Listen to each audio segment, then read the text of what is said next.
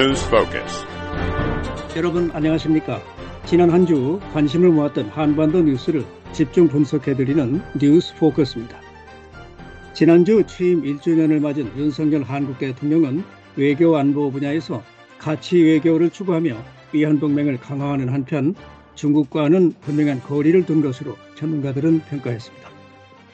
미국과 한국, 일본이 북한의 미사일 위협에 대응해 실시간 정보 공유를 추진하고 있습니다. 윤석열 대통령과 기시다 후미오 일본 총리가 서울에서 정상회담을 갖고 북한의 위협에 대응한 미한일 삼국 공조의 중요성을 강조했습니다. 오늘은 윤국한 함지하 기자와 함께 자세한 소식 알아봅니다. 저는 노시창입니다. 두 분 안녕하세요. 예, 안녕하세요. 네, 안녕하세요. 먼저 지난 10일로 취임 1주년을 맞은 한국 윤석열 대통령의 외교 안보 정책에 대해서 알아보겠습니다. 로버트 랩슨 전 주한 미국 대리 대사 평가 잠깐 들어보시죠. One, re-energizing the alliance with the U.S., especially on the security front vis-a-vis North Korea. Two, resetting relations with Japan. 랩슨 전 대리 대사는 VOA와의 전화 통화에서 윤 대통령이 지난 1년 동안 예상을 뛰어넘는 수준으로 미국과 연대했다면서 미국이 매우 기뻐하고 있다고 본다 이렇게 말했습니다. 자, 이 랩슨 전 대사 대리는 미국이 왜 윤석열 대통령의 지난 1년 외교안보 정책에 대해서 어, 매우 기뻐하고 있다 이런 표현을 쓴 걸까요? 윤 기자가 좀 분석을 좀 해주실까요? 예, 그 랩슨 전 대사 대리는 윤 대통령의 외교 정책과 관련해서 세 가지를 높이 평가하고 있습니다. 어, 첫째로 미국과의 동맹 관계를 재활성화했고, 둘째로는 일본과의 관계를 재설정해서 긍정적인 궤도에 올려놨다는 것이죠. 그리고 세 번째로는 아, 윤 대통령이 자유와 규범이라는 가치에 기반한 외교 정책을 천명했다는 겁니다. 아, 랩슨 전 대사 대리는 특히 윤 대통령이 이런 일을 추구하면서 예상을 뛰어넘는 방식으로 미국과 연대했다고 강조한 겁니다. 그런 점에서 매우 아, 미국이 기뻐하고 있다는 설명이지요. 아, 실제로 미국은 백악관과 국무부 등이 여러 차례 그동안 논평을 통해서 윤 대통령의 외교 정책 방향에 대해서 환영하는 입장을 밝힌 바 있습니다. 아, 랩슨 전 대사 대리를 비롯해서 아, 전문가들은 윤 대통령이 미국과 중국 사이에서 균형을 취하면서 전략적 모호성을 선택했던 아, 전임 한국 정부들의 정책에서 탈피해서 미국과의 동맹에 초점을 맞춰서 집중하는 쪽으로 외교 정책 방향을 확고히 했다 이렇게 지적하고 있습니다. 네. 어, 이 전문가들은 또 윤석열 대통령이 이런 정책은 미국과 중국 간의 대립과 갈등이 심화되는 현실에서 미국의 동맹국인 입장에서 불가피한 측면이 있다 이렇게 지적합니다. 어, 한국의 전임 정부들이 이른바 안미 경중 그러니까 안보는 미국에 의존하고 경제는 중국에 의존하는 과거의 정책은 지금의 국제 환경에서는 더 이상 현실적이지 않다는 설명입니다. 아, 그렇지만 그럼에도 한국 내에서는 중국을 적대시하는 정책에 대해서 우려하는 목소리가 제기되고 있습니다. 이 북한 문제 해결과 경제, 아, 특히 한국 경제가 수출에 절대적으로 의존하는 상황에서 한국의 최대 교역 상대국인 중국과의 관계가 악화할 경우에 경제 문제를 비롯한 국익 전반에 부정적 결과를 초래할 수 있다는 그런 우려입니다. 네. 이 한국 내에서 윤 대통령의 취임 1년에 대한 여론조사에서 부정적 평가가 긍정적 평가를 크게 웃도는 데는 이 같은 우려가 반영된 것으로 전문가들은 보고 있습니다. 네. 자, 지난 1년간 대미 관계에서 윤 대통령의 주요 활동에는 어떤 것들이 있었는지를 좀 살펴보는 것도 중요할 것 같은데요. 저 함지아 기자가 어, 좀 중요한 것들 몇 개 좀 짚어주시겠습니까? 네, 윤석열 대통령은 취임 초부터 미한 관계를 중심으로 그 외교를 펼치겠다는 구상을 밝혔고요. 그리고 이후 어, 줄곧 그 관련된 움직임을 보여왔습니다. 아, 지난해 12월 첫 독자적 그 인도태평양 전략을 발표하면서 미국과 영내 동맹이 추구하는 보편적 가치를 중심에 둔다는 점을 분명히 했죠. 또 미한일 간 고위급 접촉도 계속하면서 삼국 공조도 강화했다는 평가를 받았습니다.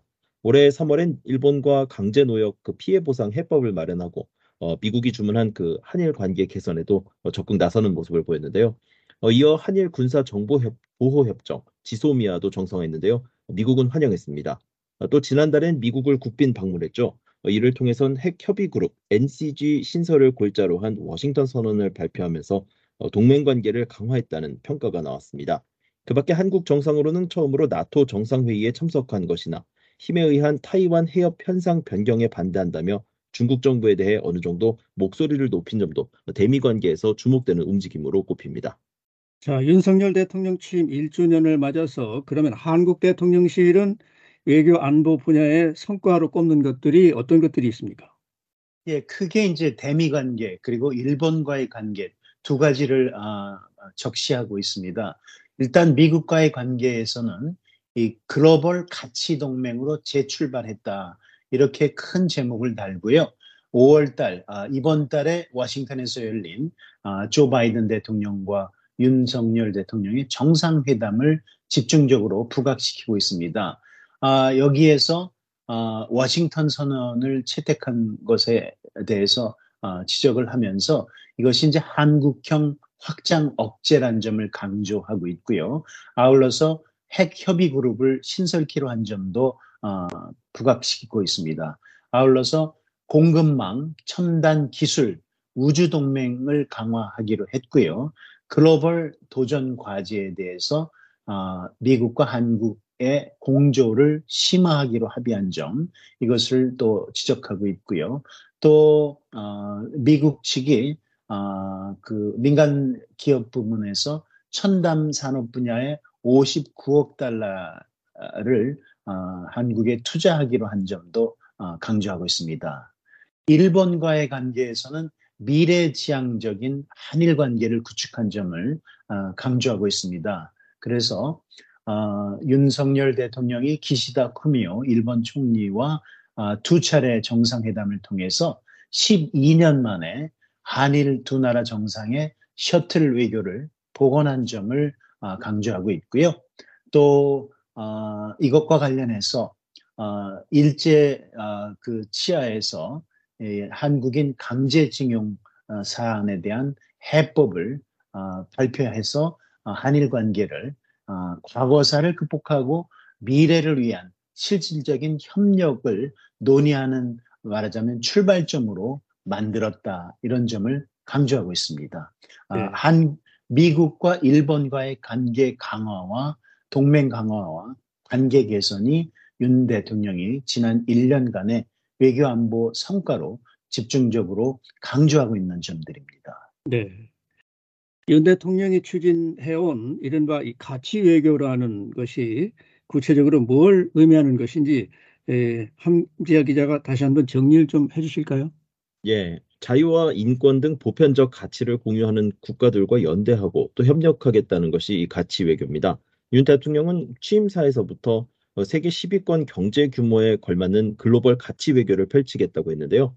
그러면서 자유민주주의와 시장 경제를 지키면서 인권이라는 인류 보편적 가치에 기반해 세계의 자유, 평화, 번영에 적극 기여하는 글로벌 중추 국가로 도약해야 한다고 강조했습니다. 이에 따라 미국과의 관계가 강화되고 또 일본과의 관계 개선도 있었죠. 어, 여기에 미국과 일본을 넘어 유럽으로도 이 관계가 좀 확대됐는데요. 나토 정상회의에 참석하며 이 자유 진영과의 연대를 구축한 것이 어, 대표적인 사례라고 할 수 있습니다. 어, 다만 이 가치를 공유하는 이 국가와의 연대와 협력이 좀 부각되다 보니까 이 가치 외교는 자연스럽게 그 미국 등이 주장하는 보편적 가치에 동조하지 않는 중국, 러시아, 북한과 같은 나라와 부딪힐 수밖에 없는 구조를 가지고 있습니다. 이 때문에 이 전임 정부보다는 윤석열 정부에서 이 중국이나 뭐 러시아에 대한 이 분명한 목소리를 내고 있다는 평가가 나왔습니다. 윤 대통령의 외교 안보 정책은 전임 정부와는 확연하게 다른 모습을 보이고 있습니다. 미국과 한국 전문가들의 평가는 지금까지 어떻게 나오고 있습니까? 예, 그 당연히 긍정적인 평가와 부정적인 평가가 아, 공존하고 있습니다.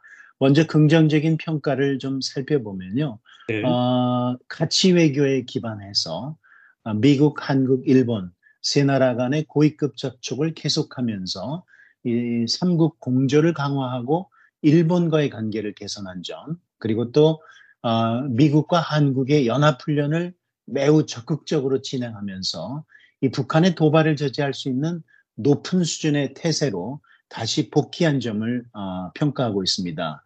어, 아울러서 가치 외교의 연장선상에서 중국에 대해서 보다 분명한 입장을 밝힌 점도 어, 긍정적으로 평가하는 전문가들이 많이 있습니다.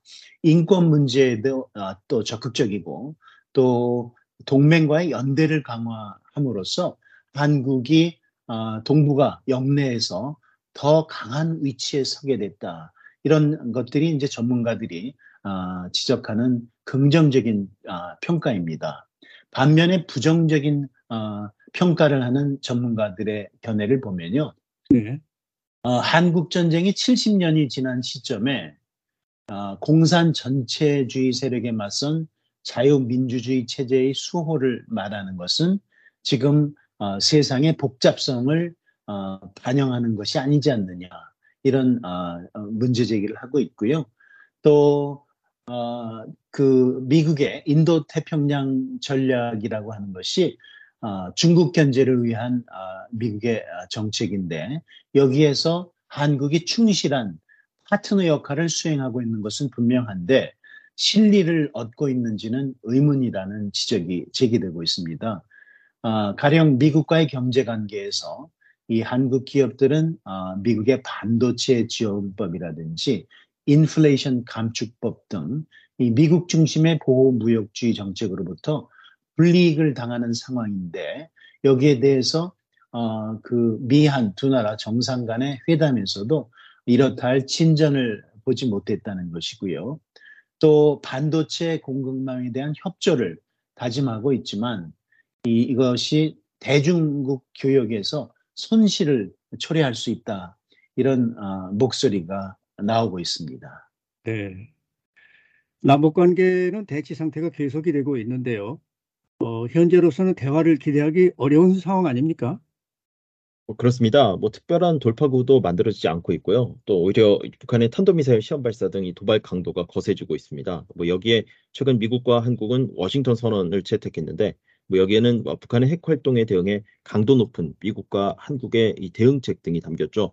어, 특별히 미국 핵 전략 잠수함 SSBN 등 그 미국의 핵 전력 자산이 그 한국에 전개될 예정인데요. 이에 대해 북한의 강한 반발도 좀 예상되는 상황입니다. 아, 물론 미국과 한국 등의 군사 협력도 강화되고 있는데 이, 이것이 어, 미국과 한국 정부는 이것이 그 북한의 도발에 대한 대응이라는 점을 좀 분명히 하고 있기 때문에 뭐 양측이 자제할 문제도 뭐 아니라는 게 미국의 입장입니다. 뭐 중국 등은 뭐 북한뿐 아니라 어, 미국 등도 이 군사 활동을 자제해야 한다는 주장을 하고 있는데요.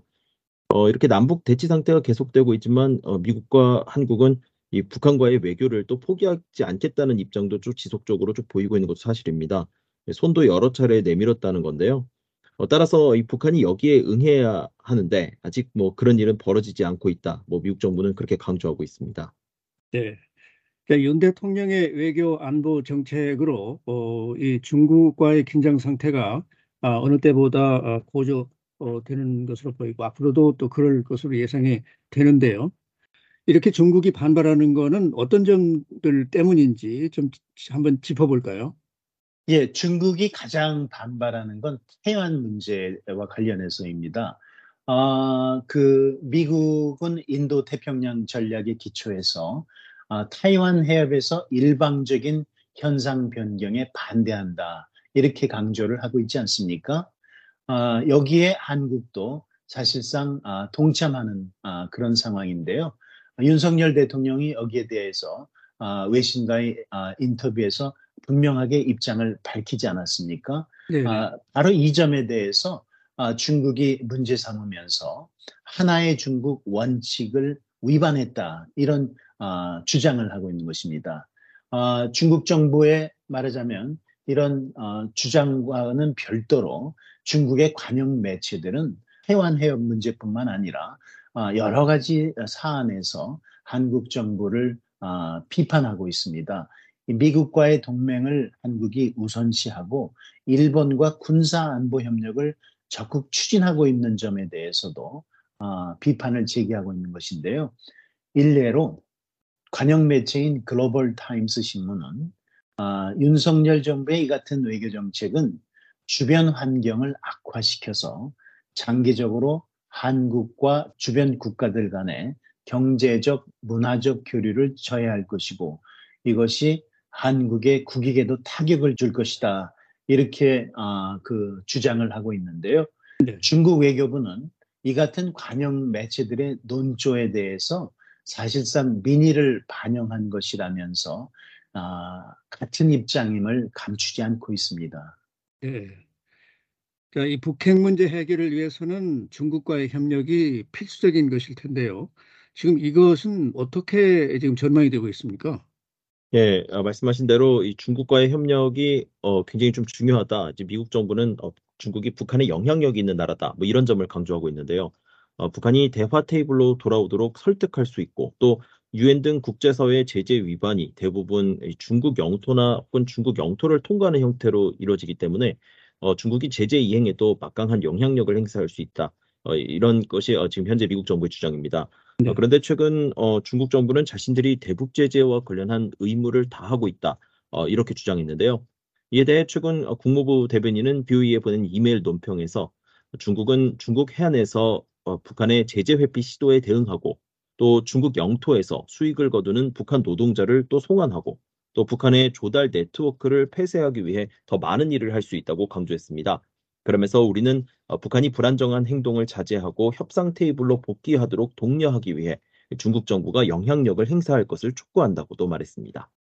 그 함재 기자가 잘 설명을 해주셨는데요. 네. 조금 더 어, 음, 말씀을 드리자면 지금 어, 미국 등 국제사회는 어, 제재를 통해서 북한의 비핵화를 압박하고 있는 상황입니다. 예. 그런데 제재가 효과를 발휘하려면 중국의 이행이 절대 필수적이라는 게 아, 대부분 전문가들의 아, 분석인데요. 왜냐하면 중국은 북한으로 유입되는 원유와 식량 그리고 현금 등 이른바 북한의 생명줄의 90% 이상을 떠맡고 있는 북한의 유일한 혈맹입니다.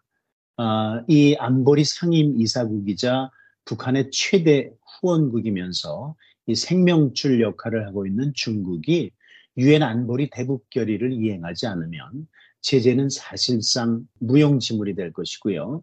그렇게 되면 국제사회는 어, 대북 압박 수단이 사실상 어, 없게 되는 그런 상황에 놓이게 됩니다.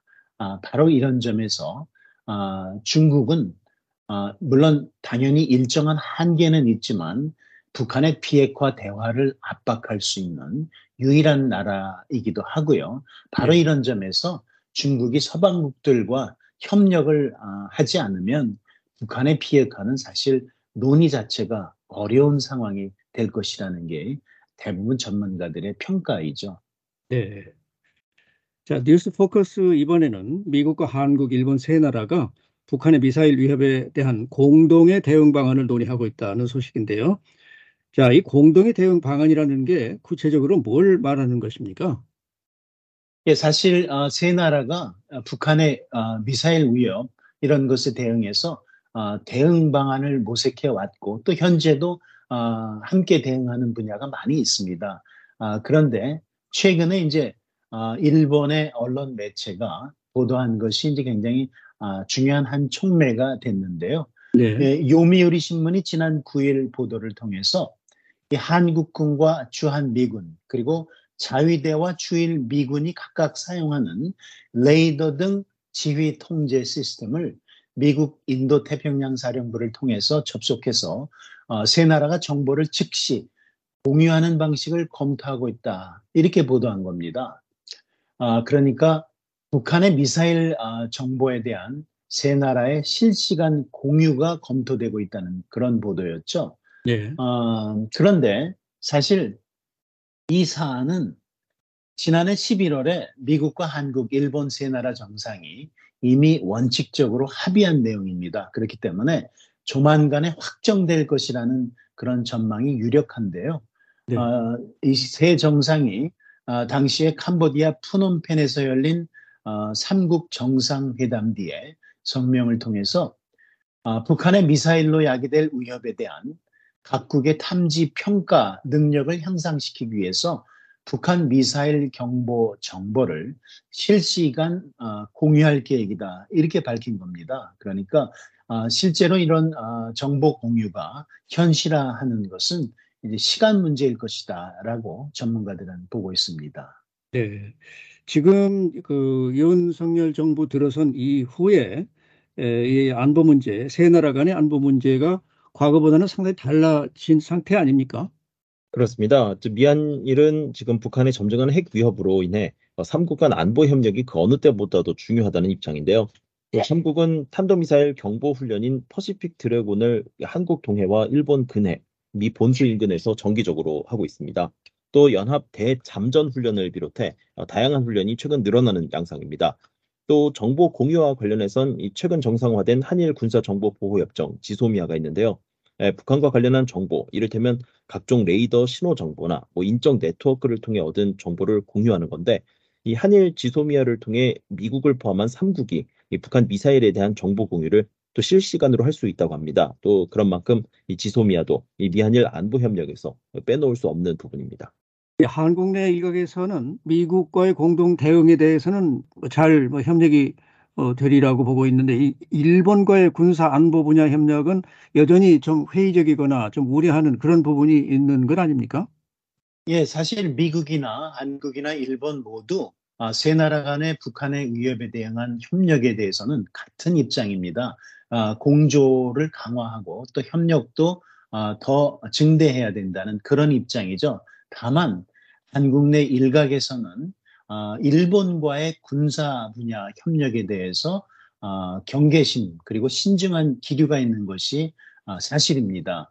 아, 이것은 왜냐하면은 이 과거의 일제 식민 통치 시기에 한국은 일본의 군사 강국화로 인해서 직접적인 피해를 경험한 나라이기 때문입니다.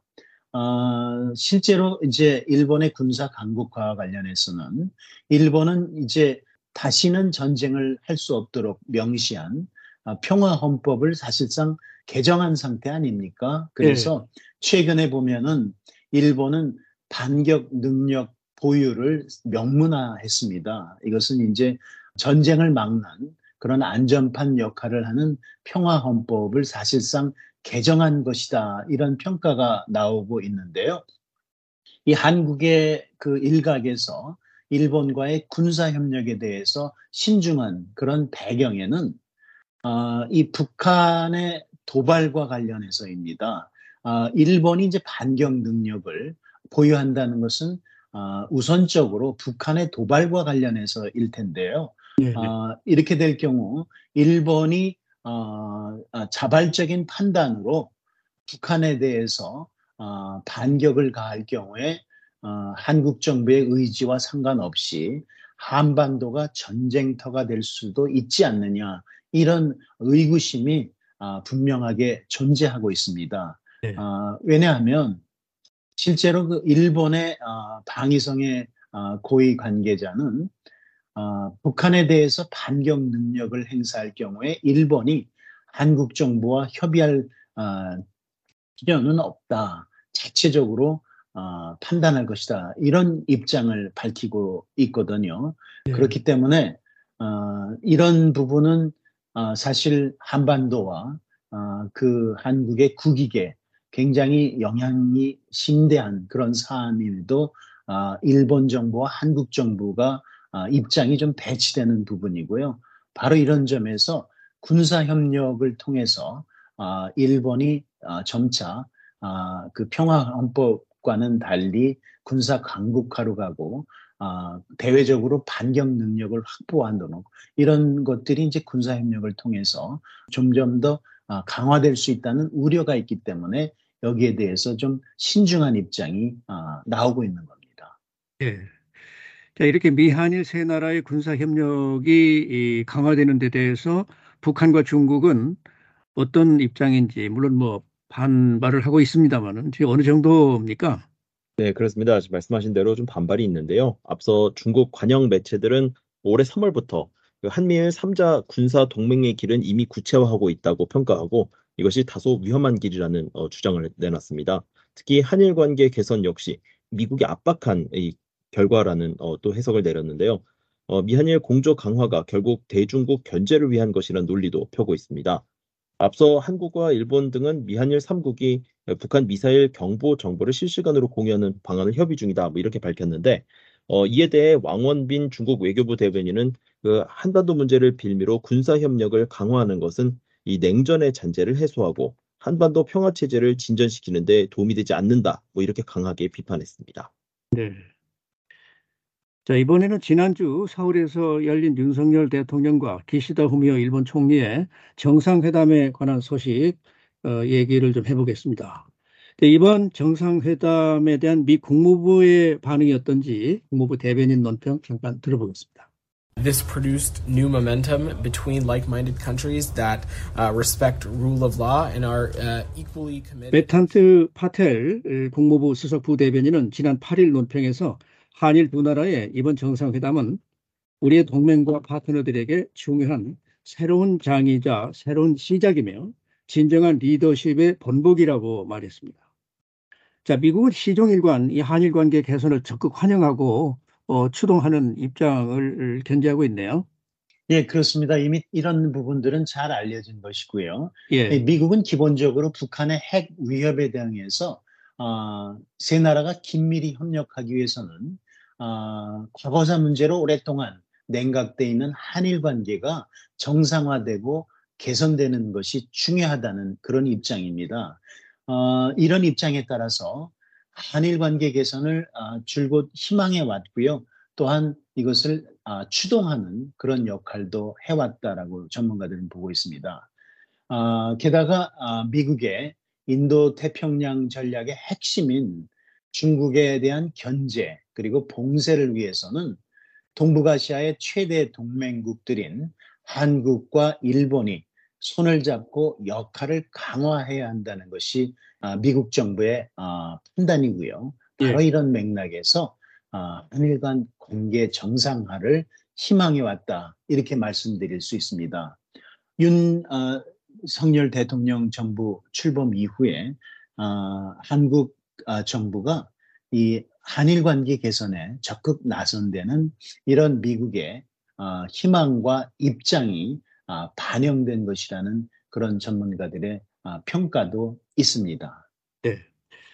저희 한일 정상회담이 뭐 끝났습니다만은 워낙 어, 이게 중요한 이목을 끄는 그런 회담이었기 때문에 그 어떤 의제들이 중요한 것들이었는지 함 기자가 다시 한번 정리를 좀 해주시면 어떨까요? 네. 윤 대통령과 기시다 총리는 지난 7일 정상회담 이후 이 공동 기자회견을 열고 양국이 어떤 내용을 논의했는지를 좀 소개했는데요.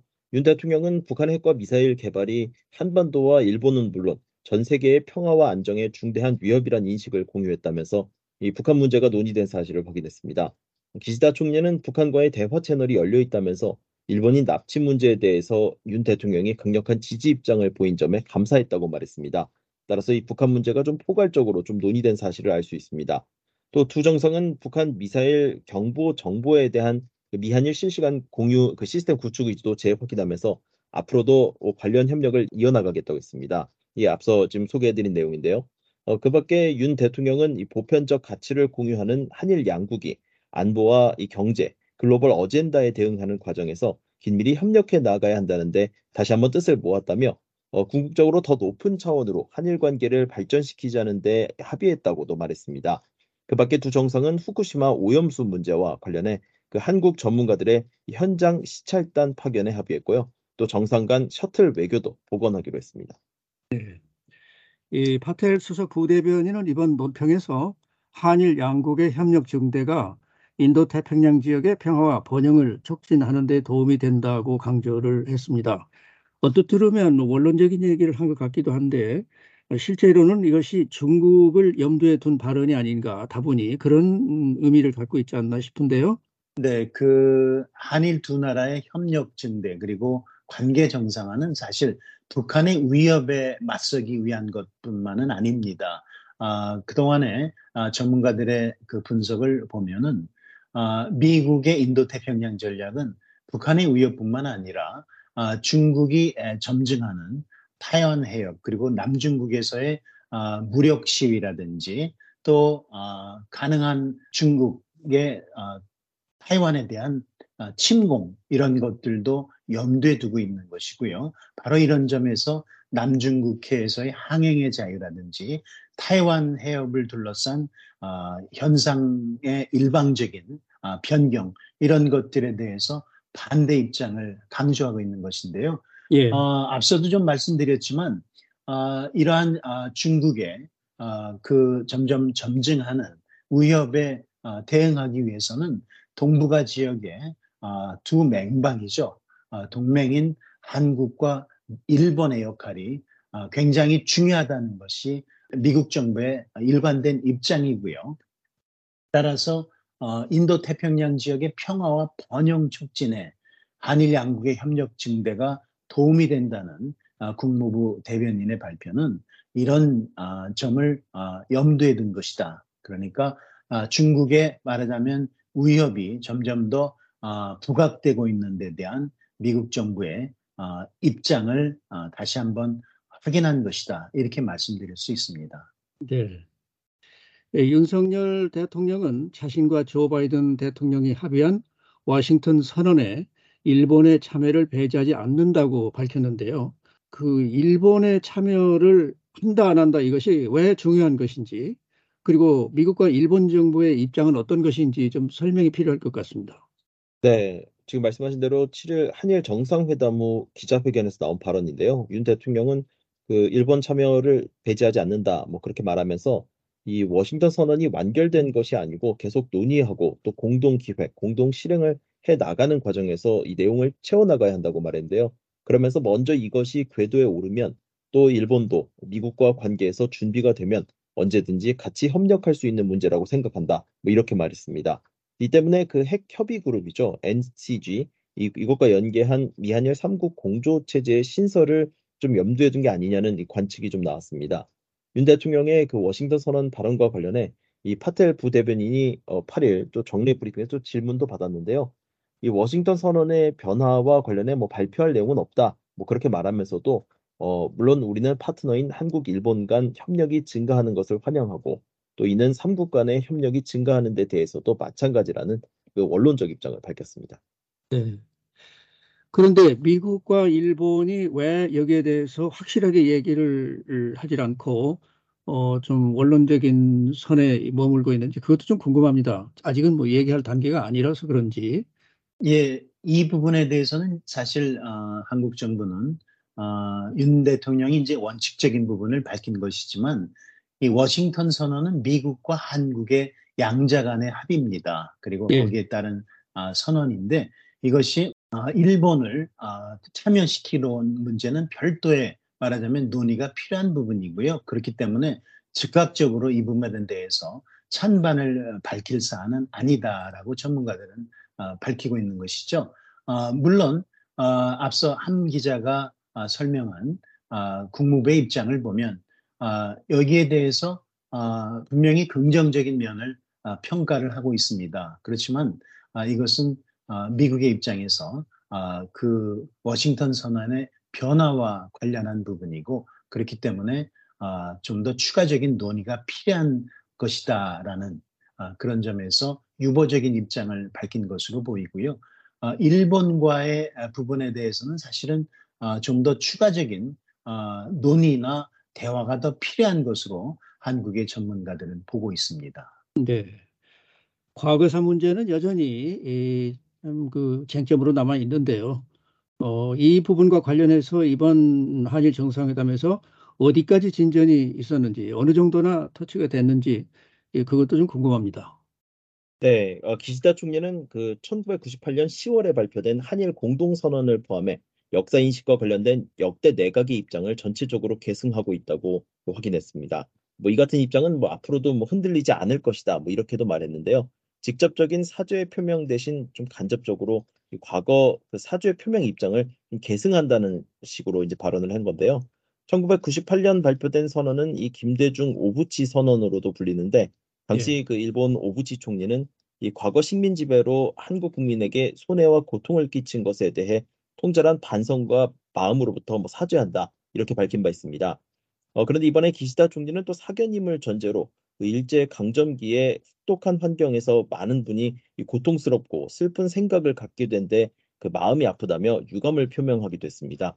어, 어쨌든 뭐 직접적인 그 사죄 표현은 없었지만 또 사견임을 전제로 또 이런 표현을 한 건데요. 한국 대통령실은 이 기시다 총리가 이 강제징용 피해자에 대한 유감 입장을 밝힌 데 대해 그 한국 국민의 마음을 열려는 뭐 일본 정부의 노력이 시작됐다. 뭐 이런 평가를 내렸습니다. 뭐 그러나 물론 이제 그 직접적인 사죄 표현이 없었기 때문에 뭐 한국 내에서 반발 기류도 좀 있는 것도 사실입니다. 예, 예.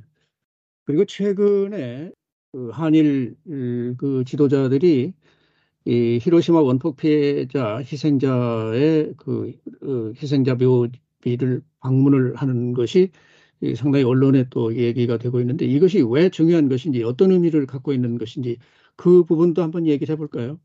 사실 일본은 어, 세계에서는 유일하게 어, 그 핵폭탄에 어, 직접적인 피해를 입은 나라입니다. 물론 예. 어, 2차 대전의 전범국으로서 말하자면 이제 패배를 가져온 직접적인 원인이 됐던 거지만 어, 그 한국과 일본의 정상이 어, 원폭 피해자 어, 위령비를 같이 어, 이제 참배하게 된다는 것은 어, 네. 그것은 이제 어, 핵폭탄의 위험성에 대해서 그리고 더 이상 이제 이런 어, 핵무기 사용을 하는 일이 있어서는 안 되겠다는 그런 어, 국제사회의 염원을 어, 반영하는 것이고 어, 그런 맥락에서 어, 피해자 단체들도 어, 환영하는 입장을 밝히고 있는 겁니다. 네. 오늘은 지난 10일 취임 1주년을 맞은 한국 윤석열 대통령의 외교 안보 정책과 미 한일 세 나라가 북한의 미사일 위협에 대한 공동 대응 방안을 강구하고 있는 소식, 그리고 서울에서 열린 한일 정상회담에 대해서 자세히 알아봤습니다. 지금까지 윤국한 기자, 함지하 기자, 그리고 진행의 노시창이었습니다. 뉴스 포커스를 마치겠습니다.